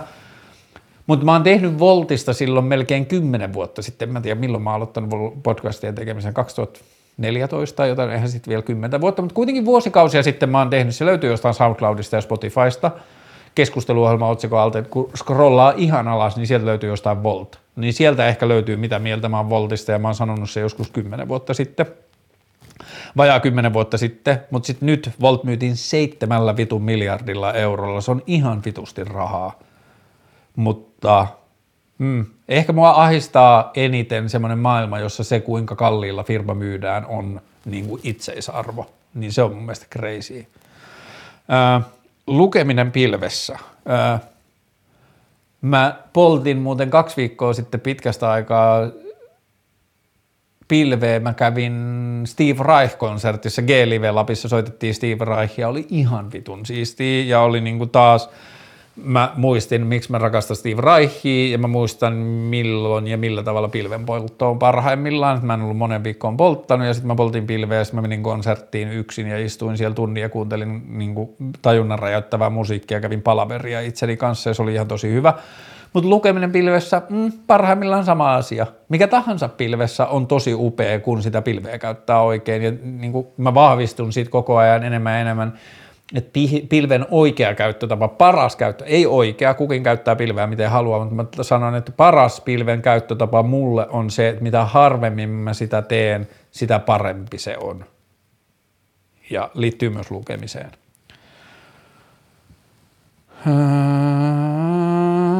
mitä vielä? Rene Rinnekangas, uusi partti, mielipiteitä, yms. Mä en kerännyt katsoa tätä, mutta mä oon todella kiinnostunut. Rene Rinnekangas on siis lumilautailija ja suhtautuu lumilautailuun tosi vitun siistillä ja oudolla ja niin kuin hassulla kulmalla ja se on tosi inspiroivaa, että se jaksaa kyseenalaistaa sitä, että mistä lumilautailussa on kysymys. Ää, mitä vielä? Millaisen joulukalenterin haluaisit? Tämä oli tosi hyvä. Ää, mä keksin tähän vitsi vastauksen, joka oli se, että no tietenkin pajarin joulukalenteri, että olisi joka päivä, olisi, joka toinen päivä olisi indica jointti ja joka toinen päivä olisi äh, sativa jointti ja sitten olisi ilta jointti ja sitten olisi semmoinen niin tota, pajarijoulukalenteri, että olisi joka päivä vitusti pajari. Mutta sitten mun oikea vastaus, millaisen joulukalenterin mä haluaisin, niin mä keksin, että vinyylijoulukalenteri olisi tosi hieno, että joka päivä saisi uuden albumin, uuden vinyylilevyn niin se olisi tosi hieno. Se olisi myös tosi kallis joulukalenteri, mutta tässä ei rajoitettu, että sen pitää olla jotenkin kohtuullisen hintainen, niin sellaisen joulukalenterin mä haluaisin, mistä saisi vinyylilevy joka päivä. Ää, kuinka uskaltaa uskaltaa? Tämä on kysytty jossain muodossa aikaisemmin, Ää, ja musta tuntuu, että mä oon vastannut silloin jotain siihen suuntaan, että tekee ennen kuin kerkeää miettiä, uskaltaako vai ei. Tosi tyhmä ja yksinkertainen vastaus, mutta silti mä ajattelen, että siinä on joku totuuden siemen, että se pitää vaan niin kuin tietyllä tavalla, jos yrittää miettiä, että mä en uskalla, miten mä voin ylittää tämän, niin sitten se on jo vähän niin kuin myöhäistä. Että se pitää tehdä niin nopeasti, ettei kerkeä mennä siihen spekulaatioon ja tajuta se, että mä en tuu tekemään virheitä, enkä mä tuu löytämään ihmeellisiä sattumia, jolle mä teen asioita, joiden lopputuloksesta mä en ole varma. Joten jos mulle tulee mahdollisuus tehdä asia, jonka lopputuloksesta mä en ole varma, ja mä saattaisin arvioida omaa, tai alkaa epäröimään omaa uskaltamista, niin, niin tee se ennen kuin mä kerkeän miettiä sitä. Öö, Ootko asunut ulkomailla tai miettinyt sitä ja jatkona riittääkö Suomi sulle? mä oon miettinyt ulkomailla asumista varmaan 10-vuotiaasta asti, ihan tosi pienestä asti ja mä haaveilen siitä edelleen tosi usein ja mä tiedän, että mä saatan kuolla kahden viikon kuluttua polkupyöräonnettomuudessa, mutta silti mä kirjoitan itselleni tulevaisuutta, jos mulle sellaista annetaan, niin siihen liittyy aina mun tulevaisuusajatukseen, on aina ja edelleen siihen liittyy ulkomailla asumista ja siihen liittyy monissa eri maissa asumista ja monissa eri maissa lyhyiden aikojen asumista. Mulla ei ole ehkä, mm, mä en tällä hetkellä ehkä näe hirveän kiinnostavan sitä, että mä valitsen jonkun yhden maan tai kaupungin ja muutan sinne – Australiassa, ei kun siis San Franciscossa tai New Yorkissa, niin niissä mä voisin kuvitella, että mä voisin haluta asua vaikka sanotaan kolme vuotta. Tai kaksi vuotta tai vuoden, mutta pääasiassa mun ulkomailla asumiseen liittyy se haave siitä, että mä haluan nähdä erilaisia paikkoja maailmassa paikallisen silmin, joka tarkoittaa sitä, että mä oon siellä vähintään pari kuukautta, että mä kerkee, siitä kerkee tulla mun silleen niin kuin arki rytmi siellä paikassa, niin siitä mä haaveilen tosi paljon – ja jatkona, riittääkö Suomi sulle? Mm, no näin, nähtävästi jollakin tavalla, että kun mä oon asunut täällä kohta 40 vuotta, mutta sitten tietyllä tavalla ei. Että kyllä mä niinku janoan koko ajan isompiin kaupunkeihin ja mä janoan myös vuorille ja mä janoan joitakin asioita, mitä Suomessa ei ole. Ja Helsinkikin on verrattain pieni kaupunki ja mä, haluan. mä löysin muuten tällä viikolla, se löytyy YouTubesta hakusanoilla New York 1993 HD. Mun mielestä se löytyy näillä hakusanoilla, niin semmoinen tosi is, upea viisiminuuttinen video, jossa niin soi joku saksofonijatsi, semmoinen ihan niin Seinfeld-aikakausi, ja sitten on vaan kuvattu ihmisiä kadulla jollain muinaisella silloin 93 edistyksellisellä HD niin kuin teräväpiirtotekniikalla tosi kauniita kuvia, ilmakuvia, jotain Central Parkissa piknikillä istuvia ihmisiä, jotain kiireellisiä, kiireisiä ihmisiä Manhattanilla ja kaikkea. Tosi hyvä vibe siinä videossa, niin se sai kyllä, muistutti mua siitä, miksi ja kuinka paljon mä rakastan New Yorkia tai isoja kaupunkeja, suurkaupunkeja yleensä ja kuinka paljon mä kaipaan niihin, mutta ei mulla mitään semmoista niin kuin ahdistusta siihen liittyen, että mä haluan nyt pois, mutta se on semmoista, jota mä kaipaan. Crossdressing. Mä oon puhunut tästä myös joskus aikaisemmin, niin mä oon jonkun verran niin kutkutellut sen asian kanssa, että mä oon niin tota, välillä hengailu joidenkin mun romanttisten kumppanien mekkojen, me, niin kuin mekoissa ja tota, Mä oon miettinyt vaan tosi paljon sitä, että miten me ollaan päästetty länsimaiseen ajatteluun sellainen juttu, että se, onko miehen alavartalon peittona yksi vai kaksi lahjetta, eli toisin sanoen housut vai hame, on jollakin tavalla asia, josta voidaan päätellä jotain hänen seksuaalisesta suuntautumisestaan – ja vielä jatkettuna siitä, että niin kuin se seksuaalinen suuntautuminen kuuluisi muille ihmisille tai siihen voisi liittää jotain negatiivisia tai jotain arvostelevia elementtejä, niin koko toi hämmentää mua tosi paljon ja sen takia crossdressing on mulle jotenkin tosi niin kuin, mielenkiintoinen tai inspiroiva kela. Ää, Miten uskaltaa toimia omien halujen ja unelmien mukaan eikä myötäillä muuta? Sen kun tietäisi, toi on varmaan elämänmittainen niin kuin, projekti, mä huomaan, että musta tulee parisuhteessa helposti semmoinen niin kuin hipsuttelija tai semmoinen, että mä niin kuin rupeen pelkäämään, että jos se toinen on vaikka sanotaan väsynyt, niin mä rupeen jotenkin jännittämään sitä, että eihän se nyt suutu. Tai kun mä oon niin konfliktiherkkä, jos toi joku ärähtää mulle, niin mä menen ihan sille joksikin niin kuin posliinipölyksi, niin sitten ää, mä alan niin kuin silleen, niin kuin tanssahtelemaan tai kävelemään sukkasille, varpasillaan sille villasukkahipsuttelua, niin se liittyy vähän niin kuin ta- tähän samaan, että mä koko ajan nyt puhun siitä ääneen ja yritän ruokkia itseäni siitä, että, niin kuin, että mä uskallan ottaa sen tilan, mikä mulle kuuluu, että totta kai, että jos toinen on väsynyt tai nälkäinen tai jotain muuta, niin mun tehtävä on niin kuin olla hyppimättä silmille ja olla ärsyttämättä ja olla rasittamatta ja kaikkea muuta, mutta ei se tarkoita sitä, että mun pitää ruveta pelkäämään sitä tilaa tai mun pitää pienentää itseni tai mun pitää ruveta väistämään.